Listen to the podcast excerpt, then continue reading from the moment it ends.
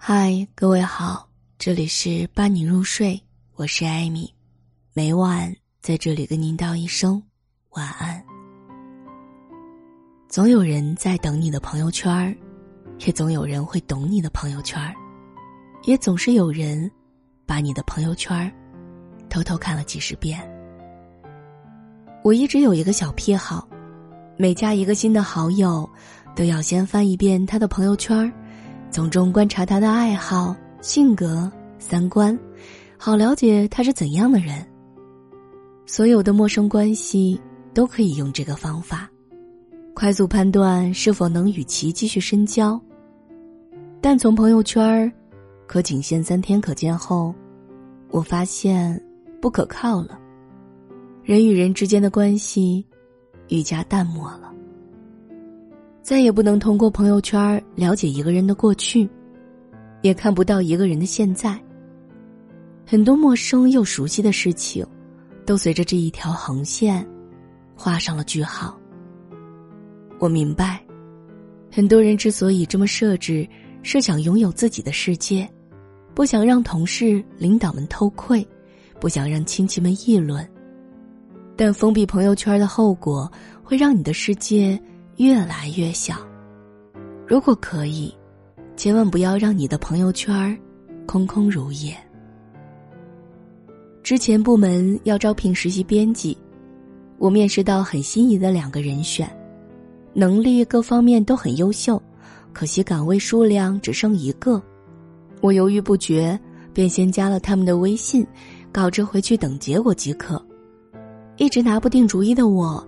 在看完他们的朋友圈之后，就有了答案。小 A 的朋友圈很精彩，能看得出是一个聪明有活力的人；而小 B 的朋友圈只有一条尴尬的灰线和极其压抑的背景图。其实，不发朋友圈的女生也很优秀，但当我对两个完全不了解的人，小 A 暴露更多的积极性的信息时，就更容易对他产生好感。最后。我给小 A 发了 offer，他大方的性格和靠谱的专业能力也受到了全部门人的喜欢，人人夸赞。因为疲倦变得沉默，因为沉默而失去资格，这句话也适用于职场。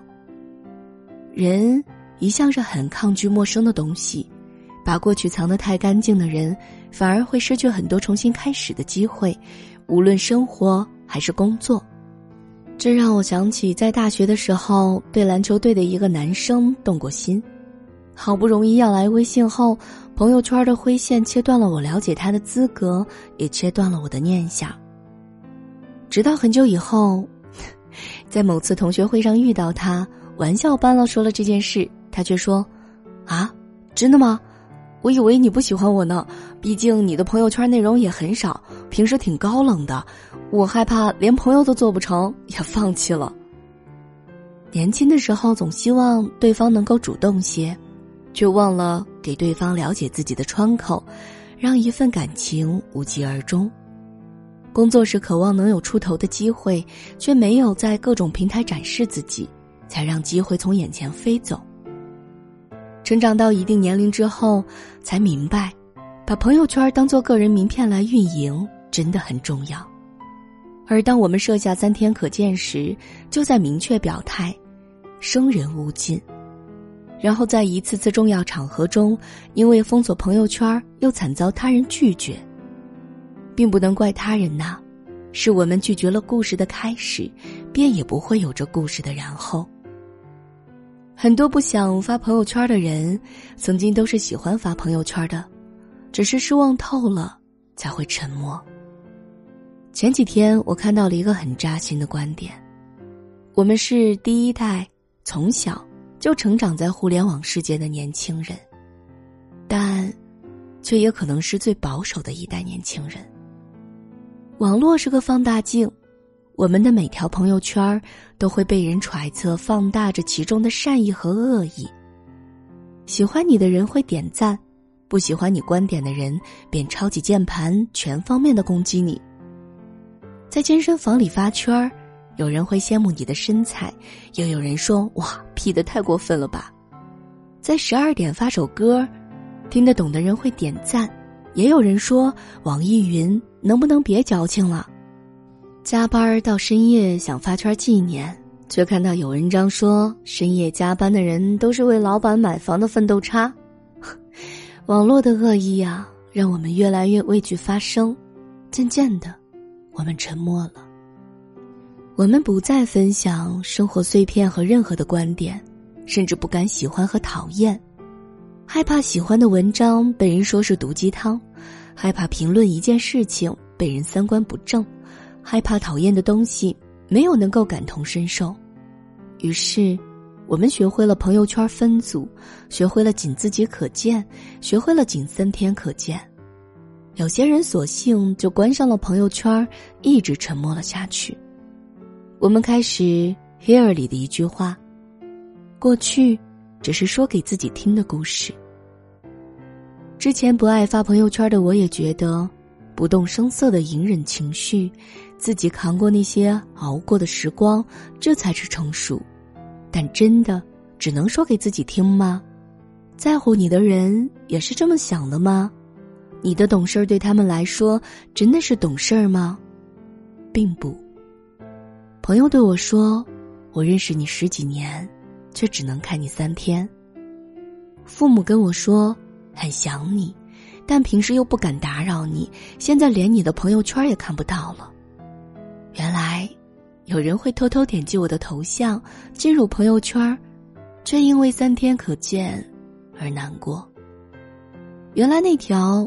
我自以为是成熟的横线，早已成了我和我亲密的人之间一道无法翻越的高墙。原来，那条横线正是斩断我和很多人的联系。当朋友圈只有一条条无法相交的平行线时，朋友圈便不再有了朋友了。我们的感情，会因为空空如也的朋友圈，变得一片空白。实际上，我们的朋友圈从来都不只存在微信上。每个人记录生活的方式不同，空间、微博等，但最重要的是你要记住朋友圈的含义呀。朋友圈英文名称 “moment”，捕捉生活当中美好的瞬间。与其在朋友圈留下一片空白，连回味的机会都没有，不如用恰当的方式展示自己真实又精彩的生活。因为，当你想通过封锁朋友圈来掩饰自己的时候，其实只会推开爱你的人。你只会伤害到在乎你的人，不在乎你的人并不会在意你发不发朋友圈的。你该做的，应该是把那些无关人士请出自己的生活，还朋友圈一个清净，而不是反过来，因为他们封掉了自己的世界。于是。我将三天可见变成了半年可见，自那以后，我都会定时更新自己的朋友圈，一个月两三条，算是近期生活的总结吧。也会偶尔看看很久没有见面的朋友的朋友圈，很奇妙，我能不打扰他们，但看着他们的内容和图片，就感觉见了一面。这样的习惯。让我后来即使和几年没见的朋友见面，也能自然的聊聊近况，就好像我从来没有离开过他一样。诶，你上次染的发色好好看，我也要去染一个。你上次发的烤肉好像很好吃诶，要不这次去吃吧？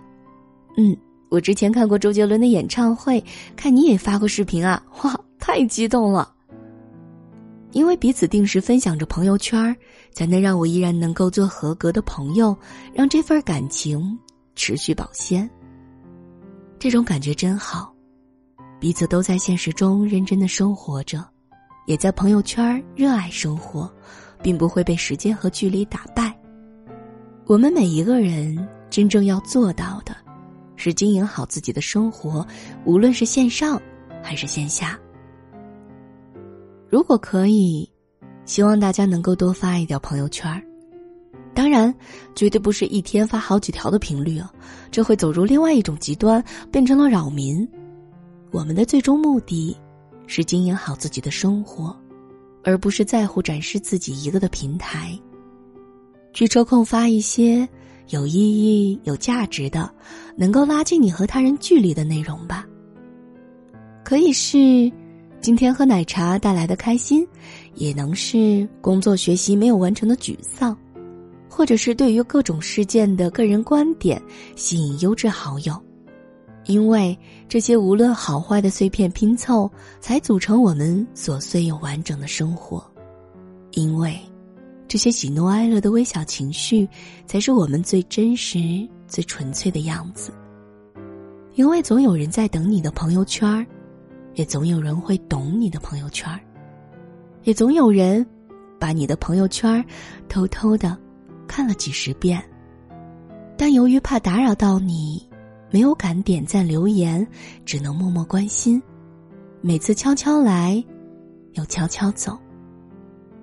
偶尔会因为你的三天可见，沮丧难过一会儿，期待着你朋友圈的重新开放。开放后，又将你之前的朋友圈翻了好几遍。他可能是好久没有见面的朋友，也可能是一直唠叨你的父母，或许。是那个喜欢你，又怕你拒绝的可爱人儿。我猜，你一定想知道，那个人是谁。这里是伴你入睡，我是艾米，每晚在这里跟您道一声晚安。